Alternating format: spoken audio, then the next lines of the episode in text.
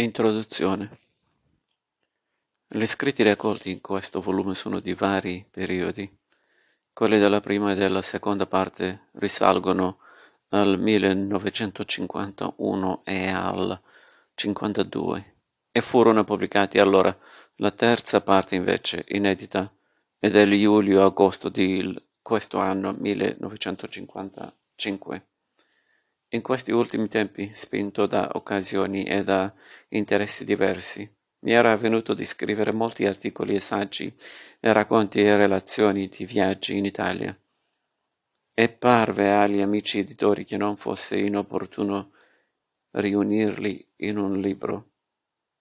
Il primo suggerimento che io ebbi da loro fu di ristamparli tutti, senza preoccuparsi del carattere frammentario e antologico che ne sarebbe derivato, poiché forse ne sarebbe risultato evidente un legame comune, una unità non soltanto di stile e di visione, ma di argomento. Tutti quelli scritti si occupassero del sud o del nord, dei molti contadini o della rotta del Po nel Polesine, del mondo pastorale della Sardegna o delle vicende meno note del periodo partigiano.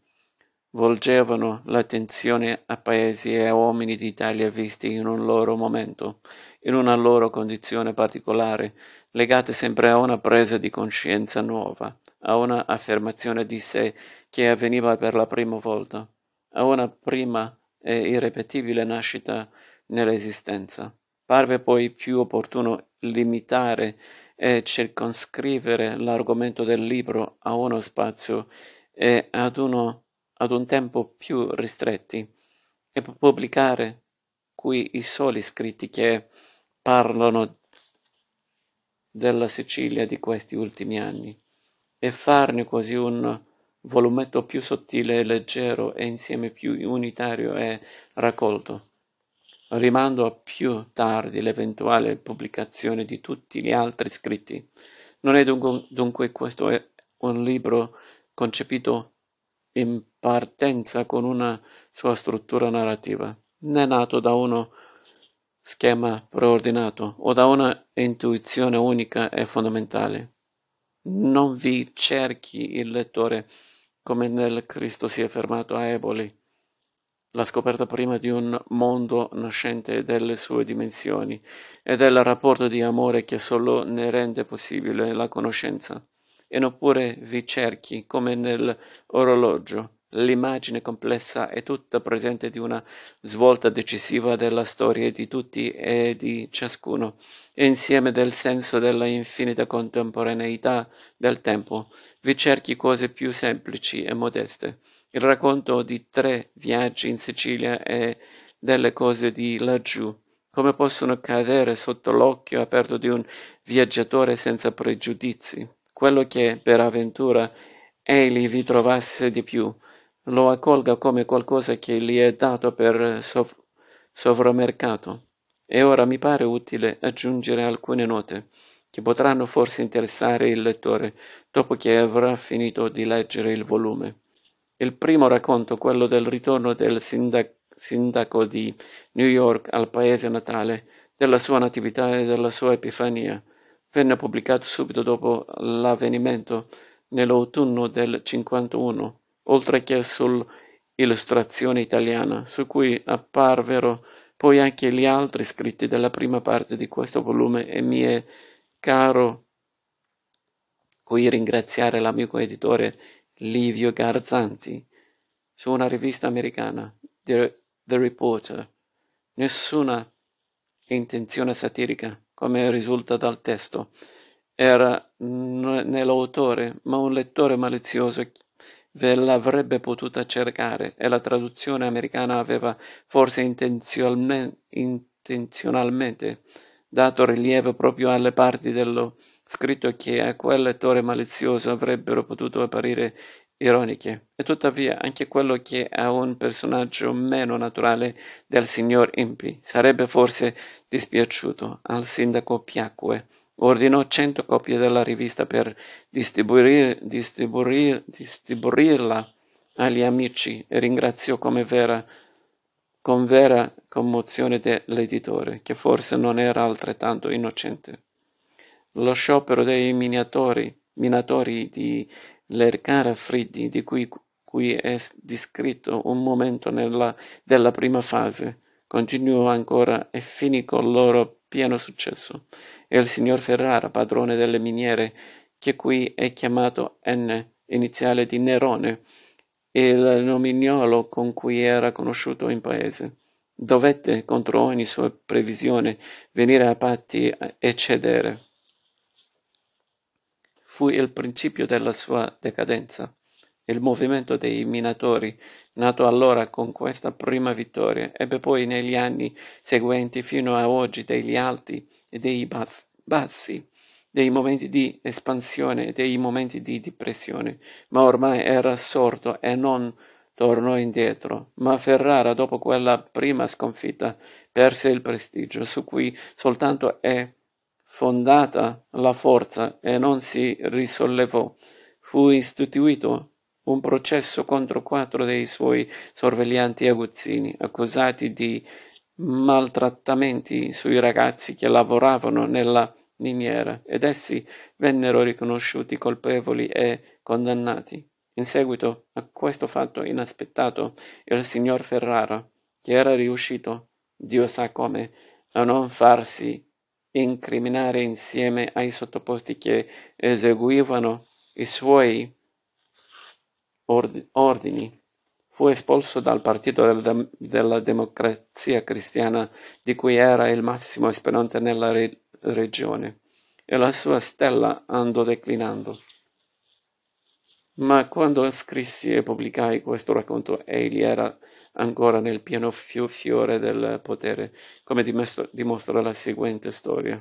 Qualche settimana dopo il mio passaggio per Lercara vi giunse, con la sua cassetta di colori e il suo cavalletto, un giovane pittore di Cesena che intendeva soggiornare lì qualche tempo per fare dal vero degli studi per un quadro di minatori. Era giunto a Lercara per caso, senza essere in alcun modo informato della situazione, soltanto perché gli avevano indicato quelle solfare tra le più favorevoli al suo lavoro, e forse perché sono le prime che si incontrano venendo da Palermo. Non conosceva il Mezzogiorno e la Sicilia, tutto gli pareva nuovo e interessante.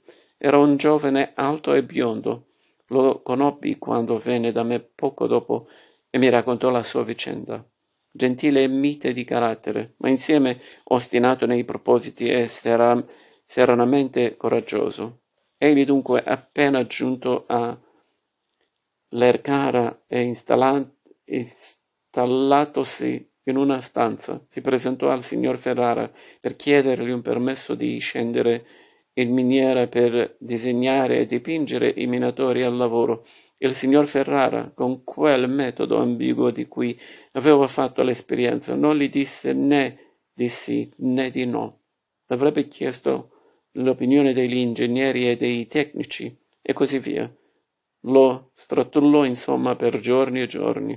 Il pittore cominciò a rendersi conto della situazione di Lercara e capì di non esser gradito, ma rimase e insistette nelle sue richieste. Attorno l'atmosfera lì si faceva sempre più ostile, fino a divenire provocatoria. Passava per le strade e i mafiosi che stavano appoggiati ai muri come lucertole,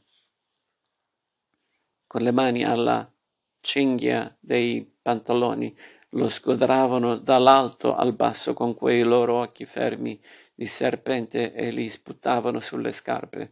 Cominciava a essere duro rimanere a Lercara, ma egli non voleva darsi per vinto, poiché c'è, fra le altre che sono tutte sue, una miniera che non appartiene a Ferrara.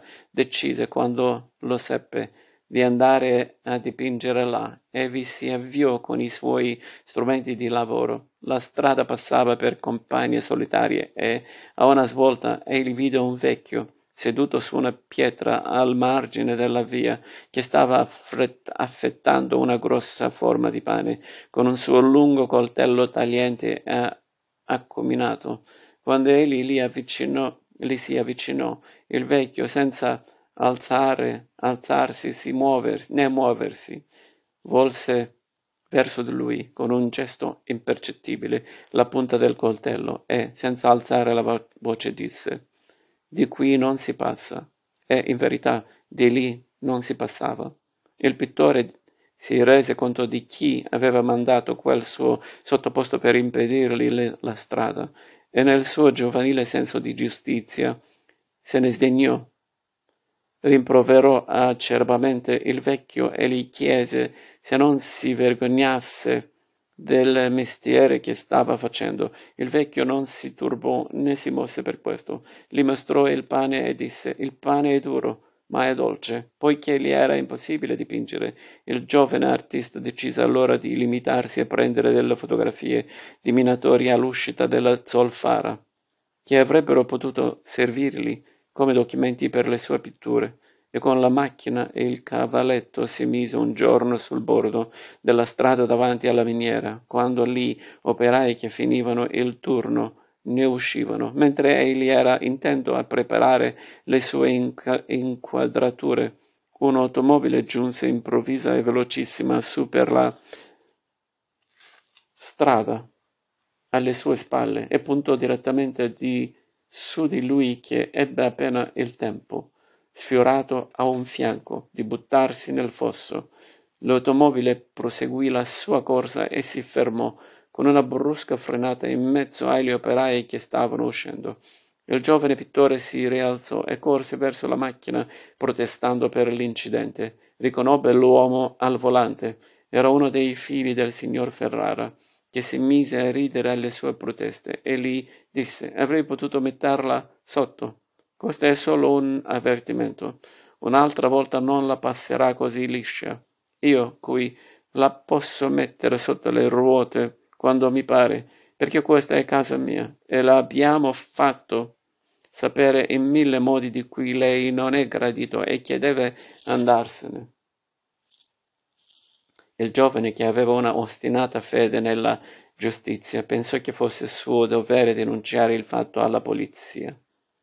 Accompagnato da qualche minatore testimone dell'incidente, si recò alla caserma e chiese del commissario. Lì fu detto che non c'era, ma egli, pertinace e deciso, non uscì dall'anticamera e aspettò per ore e ore. Quando il commissario si fu stancato di questo assedio, dopo 6 ore, e si decise a farlo venire avanti, ascoltato il suo racconto, gli disse che, per il suo bene, rifiutava di ricevere la sua denuncia, che egli certamente non si rendeva conto di dove fosse né con chi avesse a che fare, che egli era giovane e forestiero e che non chiedesse a lui, che non avrebbe mai consentito, di metterlo nei gravi pericoli di cui non valutava evidentemente la serietà. E insomma, malgrado le sue insistenze, la denuncia non venne ricevuta. Soltanto allora il pittore di Cesena decise di chiudere la cassetta, di piegare il cavalletto e partì. Quando a Bronte e alla Ducea, non mi risulta che in questi anni la situazione sia sostanzialmente cambiata. Quanto a Bronte e alla Ducea, non mi risulta che in questi anni la situazione sia sostanzialmente cambiata, malgrado un piano di scorporo parziale per 4.000 ettari circa, non realizzato finora e per chissà quanto altro tempo. Il ripetersi delle agitazioni contadine. Dopo che il mio scritto era stato pubblicato, ricevetti una gentilissima lettera personale del duca di Bronte, che mi invitava a essere suo ospite nel suo maniero, nel castello di Magnacci, e diceva di essere sicuro che un sincero scambio di vedute tra noi sarebbe stato di giovamento alle condizioni dei poveri contadini della zona. Accettai l'invito con grande piacere, ma, ahimè, circostanze varie e indipendenti dalla mia volontà mi hanno finora impedito di tornare tra i pagliari della Ducea. Il problema è quello della riforma della terra, del possesso reale della terra e del possesso politico, là come in tutto il Mezzogiorno. Il mio viaggio a Bronte e attorno all'Etna e ad Acitrezza aveva avuto un seguito nella realtà. Allora, nel 1952, avevo riattraversato lo stretto e, prima di tornare a Roma, mi ero fermato nei paesi di Calabria per rendermi conto di come vi funzionasse la riforma e di quali cambiamenti quel tanto di riforma agraria che era stata realizzata avesse portato nella vita e nei pensieri dei contadini. Avevo allora scritto e pubblicato una lunga descrizione di questo viaggio che, nel primo progetto di questo libro, vi avrebbe dovuto trovare posto, insieme a tutti gli altri, su vari paesi e fatti d'Italia di cui ho prima parlato. Nel racconto, il viaggio figurava avvenuto in compagnia di quella stessa signora straniera che avevo incontrato nel paese di Malavoglia, tuttavia un po' diversa, qui interessata di problemi sociali e di lotta contro l'analfabetismo, e di un tecnico agrario, autore dei primi studi e delle prime applicazioni della riforma, che egli ci andava durante il viaggio e mano a mano spiegando con l'astratto entusiasmo dei pratici idealisti. Era al solito un viaggio rapidissimo di 2 giorni soli, ma avevamo incontrato una infinità di uomini e di condizioni diverse che, quasi accavallandosi e sovrapponendosi e urtandosi nel ricordo, davano un'immagine di quel mondo incerto e sospettoso, sospeso, di quel punto di crisi totale a cui era allora arrivata l'opera della riforma. Da Paola, porta dei monti della Sila e delle terre lontane del Marchesato, eravamo risaliti a Cosenza, piena di fermento, come un quartier generale. Di lì eravamo ripartiti per l'altipiano, dappertutto fermandoci per guardare e interrogare tra contadini diffidenti e incerti e funzionari che spuntavano da ogni parte come funghi dopo la pioggia, zelanti crociati di una astratta battaglia. A San Giovanni in Fiore eravamo stati alla sala dell'opera e avevamo parlato con assegnatari sparuti e reticenti, e alla Camera del Lavoro, nel calore delle proteste e degli occhi vivi tra i mantelli neri, avevamo ascoltato le poesie contadine contro i metodi della riforma. Se si venuto cula leggi a mano, umirutu a chi neri lo sappiamo, i morti e li feriti e Melissa, e lutte camo fatto e chi facciamo. Se sei venuto con in mano la legge di riforma, sappiamo chi ne ha il merito. Sono i morti e i feriti di Melissa, le lotte che abbiamo fatto e che facciamo. Avevamo proseguito per le terre abbandonate dei baroni e dei briganti, fermandoci alle case dei primi assegnatari nella sera, e un diluvio di pioggia ci aveva raggiunto a Santa Severina, sulla sua roccia, di cui eravamo fuggiti per fermarci a dormire a Crotone, nell'aria tiepida dello Ionio, e il villaggio era ricominciato l'indomani, portandoci a Isola Capo risuto tra la folla contadina agitata nell'alba davanti alla palazzina della direzione, in un'atmosfera di terre d'America colonizzate per la prima volta. Poi ci eravamo rivolti al nord, avevamo attraversato la riserva di Rocca di Neto e Strongoli, tra colline senza nome che ci seguivano come onde petrificate di un mare pericoloso, fino alla solitaria Torre Melissa, ed eravamo saliti a Melissa tra le viscide argille abbandonate nel silenzio. A Melissa ci eravamo fermati a lungo, avevamo discusso coi contadini e coi funzionari in quell'area tesa, poi avevamo continuato il viaggio sulla costa fino a Corigliano ed eravamo tornati a Cosenza, attraversando i paesi albanesi sotto il primo neviscio nella notte. Dappertutto avevamo trovato gli uni di fronte agli altri, contadini e funzionari, contadini diversamente atteggiati, in condizioni diverse, ma tutti, seppure diversamente diffidenti verso una situazione nuova che avevano desiderato per secoli, per cui avevano combattuto, ma a cui, ora che essa pioveva dal cielo come una inaspettata elargizione paterna, non sapevano e non potevano credere, funzionari che avrebbero dovuto lavorare per loro e con loro, ma che celevano in sé, versi di essi, un antico odio ereditario, e che erano portati a usare la riforma, essi che venivano dalla piccola borghesia dei paesi, per riconquistare il pericolante secolare prestigio, sempre presenti con gli occhi aperti e le orecchie tese, i pantaloni stirati, i baffetti sottili sul labbro, pronti a tornare padroni, a modo loro, delle terre abbandonate e divise.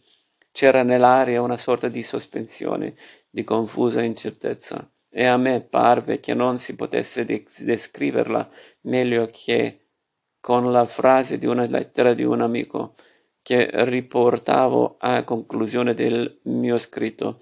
Ti è mai capitato di vedere trasportare sul letto operatorio una persona la cui vita o morte interessa la famiglia e tutto il paese?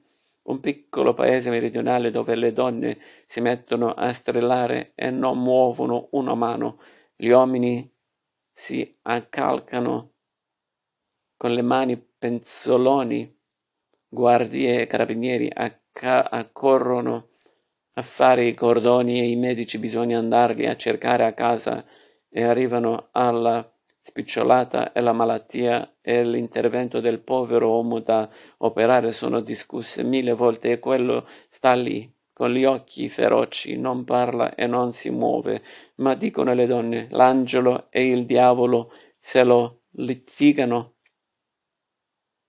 Eravamo così tornati a Cosenza.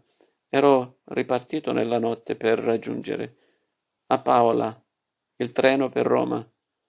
Avevo dato un passaggio a un vecchio contadino lucano che io conoscevo ed egli mi esponeva quello che fosse in realtà e che avrebbe potuto essere la riforma, che doveva essere opera contadina, frutto del movimento contadino, motivo e ragione del loro nuovo rapporto con lo Stato, lasciando quel mondo vario di lotta, di speranza e di delusioni, quella realtà di miseria e di argilla, quella riserva di valori umani e di coraggio. Portavo con me la sua parola, che aveva un solo senso e un solo nome, e questo era autogoverno, autonomia contadina. Così finiva il racconto, con questa affermazione del valore dell'autonomia contadina. Fui a lungo incerto se pubblicarlo qui, e le ragioni per farlo erano parecchie. Anzitutto si trattava effettivamente, lo era stato in realtà, dello stesso viaggio che era cominciato attorno a Letta e che finiva in una terra diversissima, ma tuttavia vicina e legata alla Sicilia, e nella quale mi trovavo a viaggiare con il recente ricordo di quella. Mi pareva inoltre che, per quanto il problema contadino nelle terre di Calabria abbia caratteri propri e diversi da quelli siciliani, la sua analisi potesse non essere inutile al lettore, per meglio intendere anche l'ultimo racconto, quello della morte di Salvatore Carnevale, che chiude il libro. Ma, ben considerandolo, questo scritto mi parve troppo diverso dagli altri, non solo per il paese diverso che esso descrive, per gli uomini e la storia diversa, ma soprattutto perché diversa era stata l'occasione che mi aveva spinto a scriverlo, come una relazione precisa e minuziosa sullo stato delle cose nelle prime terre della Riforma nell'anno 1952, e lo stile letterario vi approcciò naturalmente, almeno in parte diverso da quello degli altri racconti, risente dell'inchiesta. L'attenzione vi è rivolta a un problema, sia pure nei suoi riflessi psicologici e umani, piuttosto che a quello che delle vicende e delle cose l'occhio scopre, senza prevenzioni o programmi, sul viso degli uomini e dei paesi. Molte delle idee e delle osservazioni che allora erano nuove e dette per la prima volta sono poi diventate in questi anni di pubblico uso. Così decisi infine di non includerlo qui. Tuttavia, ora che il libro è composto ed è troppo tardi per modificarlo, mi dispiace di questa mia decisione per un motivo personale che solo mi ha indotto, per quanto la cosa possa apparire al lettore strana e inopportuna, a parlare in queste note di uno scritto che non fa parte del libro. Questa ragione è il ricordo di Rocco Scottellaro, che mi era stato compagno in quel viaggio nei paesi di Calabria. Nel mio racconto non avevo parlato di lui, ma tuttavia egli era presente in ogni pagina, in ogni parola. Non mi aveva lasciato un momento in questa breve corsa nelle terre della Riforma e volle prendere per me lì appunti con l'affettuosa modestia dei suoi modi di ragazzo, scrivendoli, come era sua abitudine, su pezzetti di carta, su pacchetti di sigarette, su scatole di cerini. Parlò con i contadini con quella sua capacità di rapporto diretto che riusciva ad aprire facilmente anche le bocche e gli animi più serrati. Discusse con gli astratti propagandisti trovati a Melissa, cantò coi cantori albanesi quando ci fermammo la sera, che sull'altipiano cadeva un primo freddo neviscio. Fu lui a costringere, quasi aggrendendolo direttamente con serati argomenti e con lo sdegno di fronte al sopruso, il funzionario dell'ente Sila di Melissa, a riconoscere i suoi torti davanti ai contadini riuniti.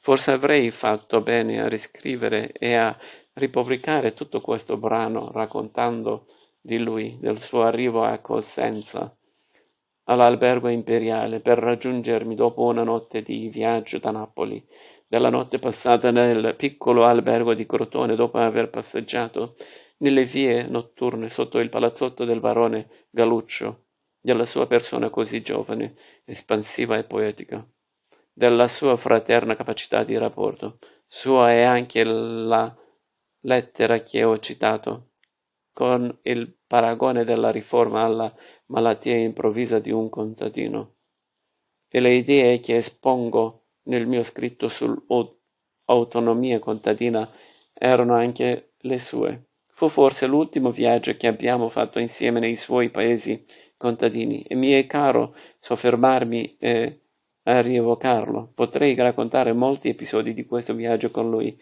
ma mi limiterò a dirne uno solo.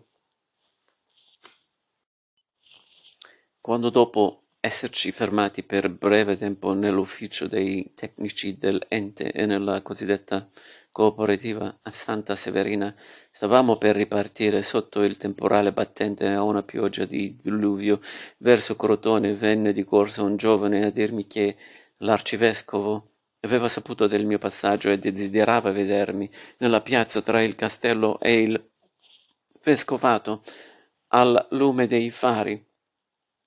Sul fondo nero della notte, i fili della pioggia sembravano un tessuto di corde bianche. Il vescovato è un palazzo antico di bella architettura, ma nudo e spoglio all'interno. Rocco, forse per un suo giovanile ritegno, non volle salire con me dall'arcivescovo. Rimase ad aspettarmi nell'automobile. In cima alla scala mi attendeva un giovane prete, quasi un ragazzo, dal viso imberbe e roseo, dai capelli biondi, che mi introdusse in una sala con mille gentilezze e cortesie, dicendomi di essere anche lui piemontese e venuto da poco con Sua Eccellenza in questo paese sconosciuto, e di aver già letto parecchie volte in questi pochi mesi di soggiorno qui il mio libro sul Mezzogiorno come un breviario. Mentre così parlava, apparve sulla soglia l'arcivescovo. Non dimostrava l'aspetto più di 30 anni, alto, sottile, elegantissimo, nella sua tonaca nera con la fascia rossa alla vita, e i gesti aggraziati e civili, e un viso fine, intelligente e volitivo, come un eroe di Stendhal piovuto in un deserto. Mi trattò con gentilezza squisita e mi disse che anche egli era piemontese, dei miei paesi, e che qui si sentiva come dovevo sentirmi io quando ero stato al confino tra questa gente così diversa, così diffidente. Aveva letto e riletto il mio libro, lo teneva sul tavolino da notte. Questi contadini di cui sono certo gente buona, ma così diffidenti. È così difficile entrare in contatto con loro, penetrare in quegli animi chiusi. Se almeno, aggiunse, sorridente e sconsolato, fossero contadini piemontesi o veneti. Se fossero contadini piemontesi o veneti, eccellenza, non ci sarebbe la questione meridionale, risposi con lo stesso tono. Continuò a dirmi con l'accuratezza di un pastore che si sforza di radunare un gregge disperso, della difficoltà di superare l'ostilità dei contadini, e anche l'ente Sila non si sa bene che cosa voglia. Si potrebbe collaborare, ma ora è in crisi, cambiano la direzione, ma la difficoltà maggiore è nei sentimenti della gente e del popolo. Non toccherebbe a me, risposi, dire questo, e me ne scuso, eccellenza, ma vorrei ricordarle che per quanti tesori di amore, di carità cristiana, di fraternità solidarietà, di aiuto, di bontà si possono rivolgere a questo popolo contadino, non sarà mai abbastanza. Tanti furono per secoli e secoli i soprusi e le ingiustizie a cui essi furono sottoposti da tutte le autorità civili, militari e, mi consenta di dirlo, anche ecclesiastiche. Per questo, mi creda, eccellenza, qualunque cosa si fa non sarà mai abbastanza. L'arcivescovo scoteva la testa in segno di assenso a queste mie parole. È vero, dottore, è vero, dicendo, era giunto il tempo di congedarmi. Gli dissi che di sotto mi aspettava un mio amico carissimo, Rocco Scottellaro, scrittore e poeta contadino di Lucania, e gli parlai brevemente di lui. Poiché Rocco non era salito, l'arcivescovo si compiacque di scendere, accompagnandomi per le scale fino a Portone per conoscerlo e salutarlo. In altri viaggi in paesi di riforma che feci più tardi, Rocco non era più con me, ma nel cimitero di Tricarico, davanti al Bassento, quando andai l'anno dopo a visitare il villaggio della Martella vicino a Matera, di cui avevamo tante volte parlato insieme. Mi pareva di averlo al mio fianco quando entravo nelle case costruite con l'astratto schema contadino degli architetti. Visitava una casa e il contadino volle farmi vedere la stalla. Quante volte Rocco mi aveva raccontato delle riunioni contadine a Matera, con le discussioni sulle vacche e sui muli, discussioni interminabili e serie su problemi veri. La stalla qui era splendida di pulizia e di ordine, e in mezzo stava una grande vacca bianca, lucida, pulita, con una coroncina di fiori sul capo, tra le lunghe corna chiare, che ruminava oziosa e altera come una regina. È una vacca meravigliosa, ma il contadino mi spiegò che gli costava assai cara, non soltanto perché le era stata debilitata al prezzo di 180.000 lire dall'ente riforma che gliela aveva forzamente assegnata a lui come agli altri contadini del villaggio, ma perché doveva mantenerla, comprare il foraggio, nutrirla, e non poteva servirsene. Fosse almeno una vacca da latte, ma è solo una vacca da lavoro, e le terre che mi hanno assegnato sono a 4 ore di qua, e non posso far camminare la vacca e poi farla lavorare. Così la teniamo nella stalla. È bella, non c'è che dire, e mi serve da ornamento. Volevamo avere dei muli o delle vacche da latte, ma da Roma ci hanno mandato queste, senza chiedere il nostro parere, e dobbiamo tenercele, mantenerle, e non possiamo neppure rivenderle, perché è proibito. Gli chiesi come si chiamasse quella sua vacca meravigliosa. Bella vita, mi rispose. l'ho chiamata bella vita perché è la sola persona che faccia la bella vita in questo paese.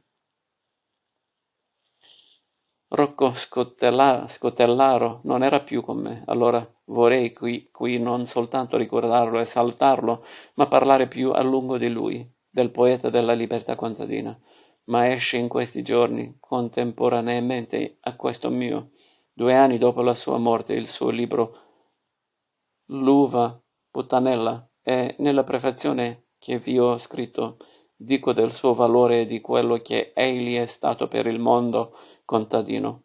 Qui resta soltanto il ricordo e il rimpianto.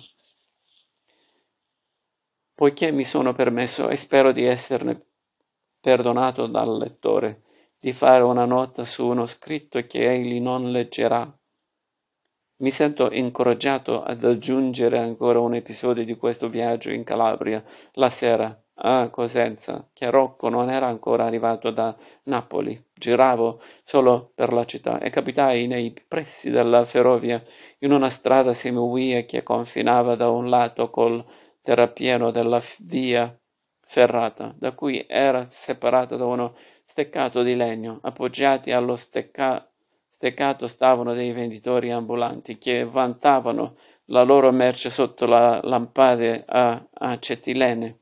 Gruppi di contadini li ascoltavano attenti e silenziosi, mirando attoniti quelle cianfrusaglie offerte con vera eloquenza. Dietro un tavolino un uomo vestito di fustagno mostrava dei portafogli. Non costavano 1000, né 500, né 200, né 150, costavano solo 100 lire. Guardate, sono di finta pelle e ci sta tutto, hanno 2 tasche.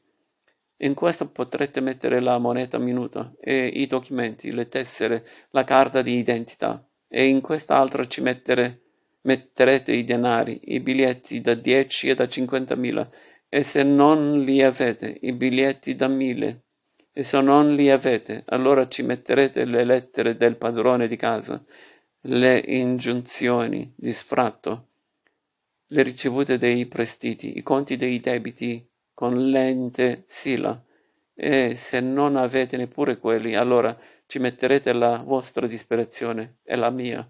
Guardate, sono solo 100 lire, è foderato di seta.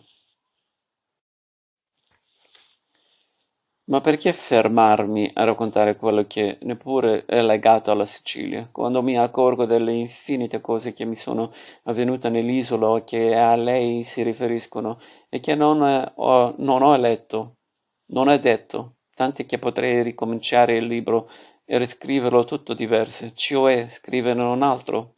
Un giorno nel 1948, assai prima degli anni di cui parlo qui, non ero nel mio studio di Palazzo Altieri, ormai perduto, intendo a scrivere l'orologio, quando venne a trovarmi un avvocato siciliano. Mi disse con modi un po' misteriosi di essere l'autore di un messaggio. Certi suoi amici, di cui non poteva farmi il nome, e che si trovavano senza alcuna loro colpa lontani dai paesi, nei monti dell'interno, avevano sentito dire che avevo scritto un libro dove si parlava del mezzogiorno e dei contadini e dei briganti, e avevano pensato di dare una grande partita di caccia in mio onore, e mi invitavano attraverso di lui, che era il loro avvocato, mi invitavano come amici, andassi sicuro. Qui sotto non ci piove, era il messaggio che l'avvocato mi trasmetteva. E lo disse alzando orizzontalmente la mano destra e toccando la palma con l'indice della sinistra. Voleva dire amicizia e protezione. Riparato sotto la loro mano, nessuna pioggia mi avrebbe bagnato. Accettai felice l'invito. Era una piccola banda di briganti contadini, costretti, mi disse l'avvocato, alla montagna per difendersi dalla banda dei briganti. Il loro capo era un contadino, un poeta naturale che si esprimeva in versi spontanei. Un giorno era entrato nell'osteria del suo villaggio e vi aveva visto un forestiere ubriaco che voleva ancora bere e minacciava violento la padrona. Lo aveva preso per la giacca e buttato fuori dall'uscio, ma mentre faceva quel gesto capì e si disse: «Sono morto». Aveva troppo tardi riconosciuto l'ubriaco. Era il più terribile e feroce bandito di quegli anni del dopoguerra, un vero bandito tradizionale, che usava tagliare a pezzi i prigionieri sequestrati per le taglie e commettere ogni sorta di smodate e faratezze. Il contadino era corso a casa a prendere il fucile ed era scappato in campagna. Da un pigliaio vedeva nella notte correre a cavallo la banda che lo cercava per ucciderlo. Correvano sulle stelle, raccontava poi, poiché vedeva dal suo nascondiglio le scintille sotto i ferri dai cavalli al galoppo.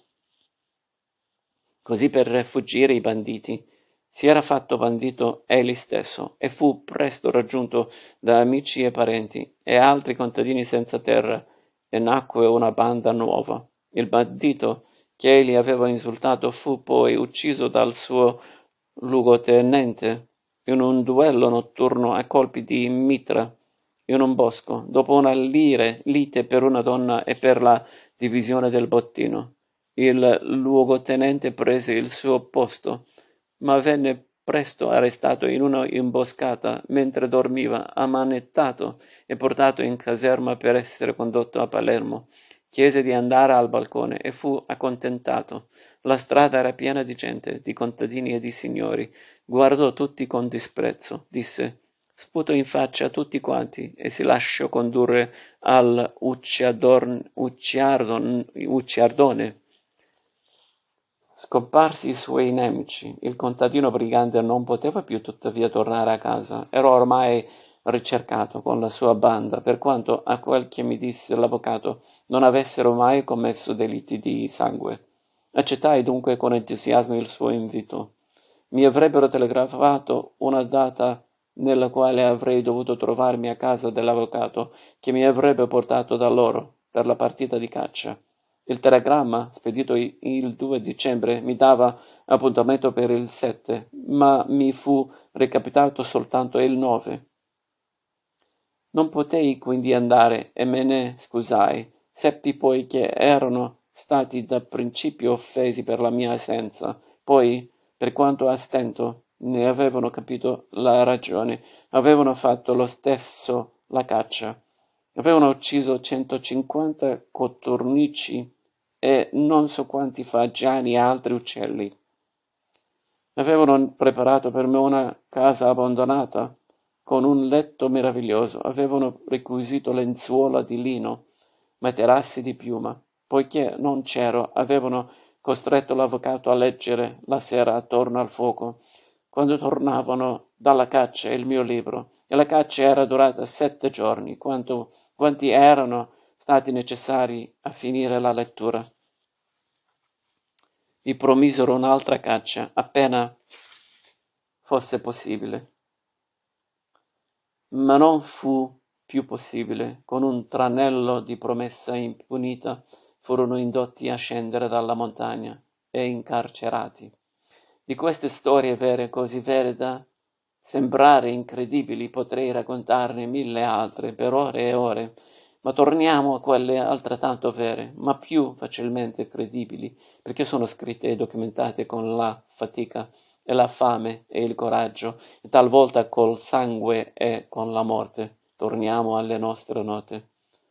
Dopo che ebbi finito di scrivere la storia di Salvatore Carnevale e della sua morte, e di sua madre e della sua denuncia, e del feudo di Sciara, oggi 21 settembre, leggo sui giornali che è stato trovato ucciso in un pozzo, con le mani legate dietro la schiena, un mafioso di Cerda, e che si presume egli fosse l'esecutore materiale o uno degli esecutori materiali dell'assassinio di Carnevale, e si suppone che egli sia stato soppresso ad opera mafia di Cerca, così eliminando il suo strumento di far scomparire le prove e di evitare il processo che si prepara a Palermo. Intanto sono continuate le uccisioni di contadini organizzatori sindacali, sempre con lo stesso modo misterioso e spavaldo. L'ultimo finora di questi assassini è avvenuto in questi giorni a Cattolica Eraclea, un paese che assomiglia a Sciara, non lontano da Agrigento. La Sicilia, come tutto il Mezzogiorno, ma in modi propri e particolari, si muove, e le azioni, le parole, i sentimenti, le lotte, le attese, le morti di cui ho parlato di qui, e tutte le altre infinite che avvengono ogni giorno nelle città delle coste e nei villaggi dell'interno, sono momenti del suo sviluppo. Profondi problemi si pongono e cercano la loro soluzione ogni giorno attraverso la vita e il sangue degli uomini, qui in questo piccolo libro essi sono appena toccati, supposti come struttura del racconto. Spero di poter dare di essi una più compiuta immagine, più tardi, in un altro libro o nelle eventuali future riedizioni di questo. Sia contenti dunque per ora, l'amico lettore, di quel poco che oggi gli offro qui, e che non è che una prima rapida immagine di un mondo che va, giorno per giorno, modificandosi e prendendo coraggiosamente coscienza di esistere. Roma, settembre 1955.